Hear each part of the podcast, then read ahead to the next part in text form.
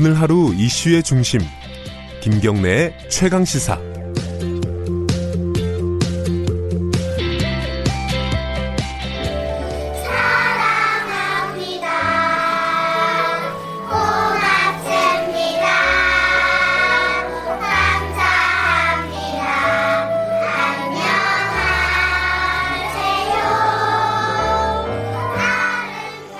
아 이게 무슨 노래인가요? 자, 그 최근에 유치원 얘기 굉장히 많지 않았습니까? 계약 연기 사태도 거쳤고요.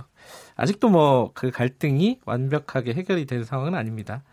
아마 아이들 목소리가 나오는 거 보니까 유치원 얘기인 것 같은데요. 자, KBS 김우광 프로듀서와 함께 관련 얘기 나눠보겠습니다. 안녕하세요. 안녕하세요. 방금 나온 노래가 무슨 노래예요, 이게?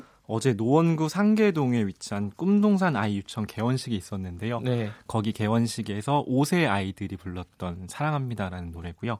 아, 개원식이 그 원래 기존에 이제 유치원을 다니던 아이들이 네. 뭐 부른 거군요. 네네. 이렇게 새로 들어오는 입학생들을 축하하면서 맞습니다. 귀엽네요. 어, 이 유치원이 유- 화제가 됐던 이유는 네. 개원 전부터 이제 사회적 협동조합 형태로 문을 연다는 소식이 들려왔어요. 예. 그래서 화제가 됐고 그래서 현장에 다녀왔습니다. 사회적 협 동조합 유치원이라 이게 좀 설명이 필요할 것 같아요. 네, 작년에 사립 유치원 비리 등 각종 문제가 이제 네. 대두가 됐잖아요. 그래서 사회적 관심이 조금 몰렸었는데 네. 그래서 정부가 지난해 10월 달에 유치원의 공공성을 높이기 위한 새로운 모델의 유치원들을 제시를 했어요. 네. 크게 세 가지 정도가 있는데 좀 사- 설명을 해드리자면 공영형, 매립형, 부모협동형 유치원이 있습니다. 어. 짧게 설명을 드리자면 공영형 유치원은 교육청으로부터 재정 지원을 받는 대신에 사립 유치원이 학, 뭐 운영과 회계 처리 등을 공립 어, 유치원 수준으로 처리를 하는 게 공영형 유치원이고요. 예. 그다음에 매립형 유치원 같은 경우에는 시도 교육청이 기존의 사립 유치원을 매립, 그러니까 사들여서 아. 이거를 이제 이제 국공립 유치원 형태로 전환한다. 전환을 하는 예. 거고요. 제가 어제 다녀온 곳은 마지막 모델인 부모 협동형 부모 협동형 유치원인데요. 예. 학부모들이 협동조합을 만들고요. 그래서 음. 사립 유치원을 직접 운영하는 모델입니다. 학부모가 직접 뭐 네네. 어, 그렇군요. 이 잠깐만 어, 이 학부모들은 어떤 과정을 통해서 만들었는지 좀 들어볼 수 있나요? 네, 어제 일단 학부모 대표가 개원식에서 이제 네. 발표한 내용이 있는데요. 일단 먼저 들어보시겠습니다. 네. 저희는 노원구 상계동에 살고 있는 엄마들입니다. 우리들의 공통점은 아이들이 모두 꿈동산 유치원을 다니고 있다는 점입니다. 우리는 여러 조언을 통해 학부모, 교사, 마을이 함께 아이들을 키우는 협동조합 유치원에 도전해 보기로 했습니다. 대한민국의 첫 사회적 협동조합 유치원의 롤모델이 되기 위해 우리 엄마들은 모이고 회의하고 의견을 모았습니다. 꿈동산 아이 유치원에서 작은 아이들이 큰 꿈을 계속 키워나가길 소망합니다. 아, 이 학부모 목소리군요. 네네. 어, 애들은 계속 떠들고 있군요. 이게 학부모들이 직접 운영을 하는 거면은 만들기가 그렇게 현실적으로 쉽지는 않았겠어요? 네, 이 원래 꿈동산 아이 유치원 같은 경우도 원래 사립 유치원이었어요. 예. 근데 지난 2017년에 설립자가 갑작스럽게 사망을 해서 폐교 음. 위기에 처했습니다. 네. 당시의 규정상 설립자가 사립학교 시설이나 토지를 소유해야 한다고 되어 있었어요. 그래서 사- 이런 사망, 그러니까 서- 설립자가 사망했을 경우에 어떻게 해야 되는지에 대한 규, 규정이 없었기 때문에 네. 폐원 위기에 처했는데 그 학부모들이 나서서 폐업, 폐업을 연기를 했고요. 네. 국회나 교육청을 직접 찾아다녔습니다. 아. 그래서 정부가 지난 10월 30일 날 국무회의를 통해서 규정을 개정을 했어요. 네. 그래서 학부모와 교사가 설립한 협동조합, 같- 협동조합 같은 경우에는 유치원을 임대해서 운영할 수 있는 길이 열리게 된 거죠. 예. 그래서 이제 사회적 협동조합이 이제 출시가 됐고요. 이 여기에 참여한 조합 같은 경우에는 뭐 회비를 내고 조합비를 내고 이사로 참여를 해서 이제 아이들을 직접 가르치거나 뭐 운영에 참여할 수 있는 거죠 유치원에.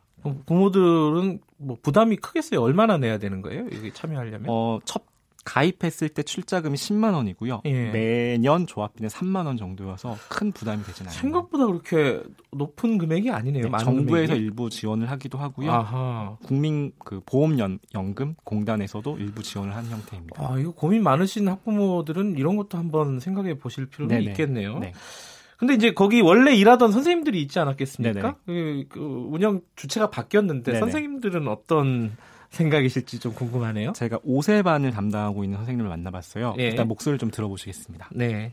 일단은 어머님들이랑 다 같이 참여를 해서 유치원이 운영이 되니까 다 공개돼서 가서 어머님들도 유치원을 믿고 유치원도 어머님들이 원하는 바가 뭔지 알고 그걸 하니까 좋을 것 같고요.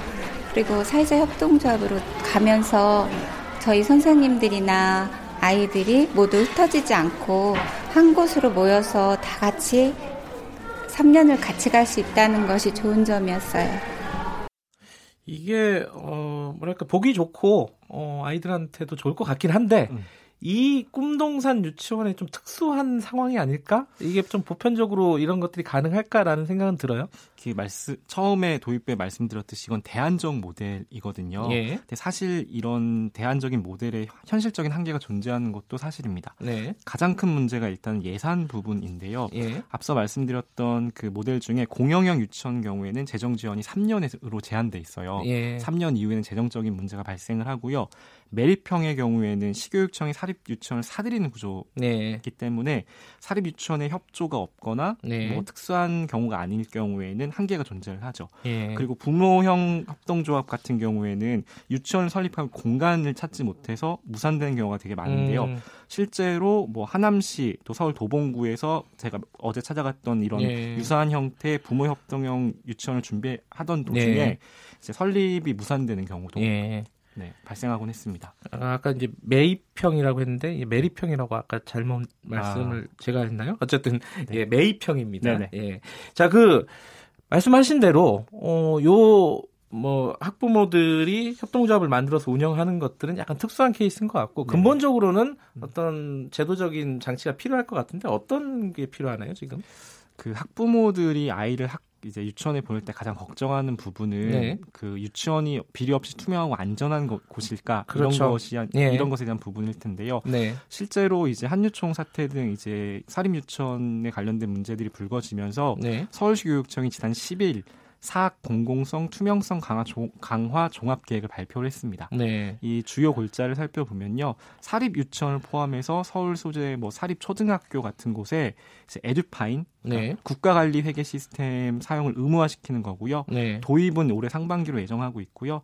여기에 이제 공- 국공립 유치원 확충 계획도 이제 조- 조희영 교육감이 밝혔는데요. 네. 조희, 조희영 교육감 서울시 교육감 이야기 한번 들어보겠습니다. 예.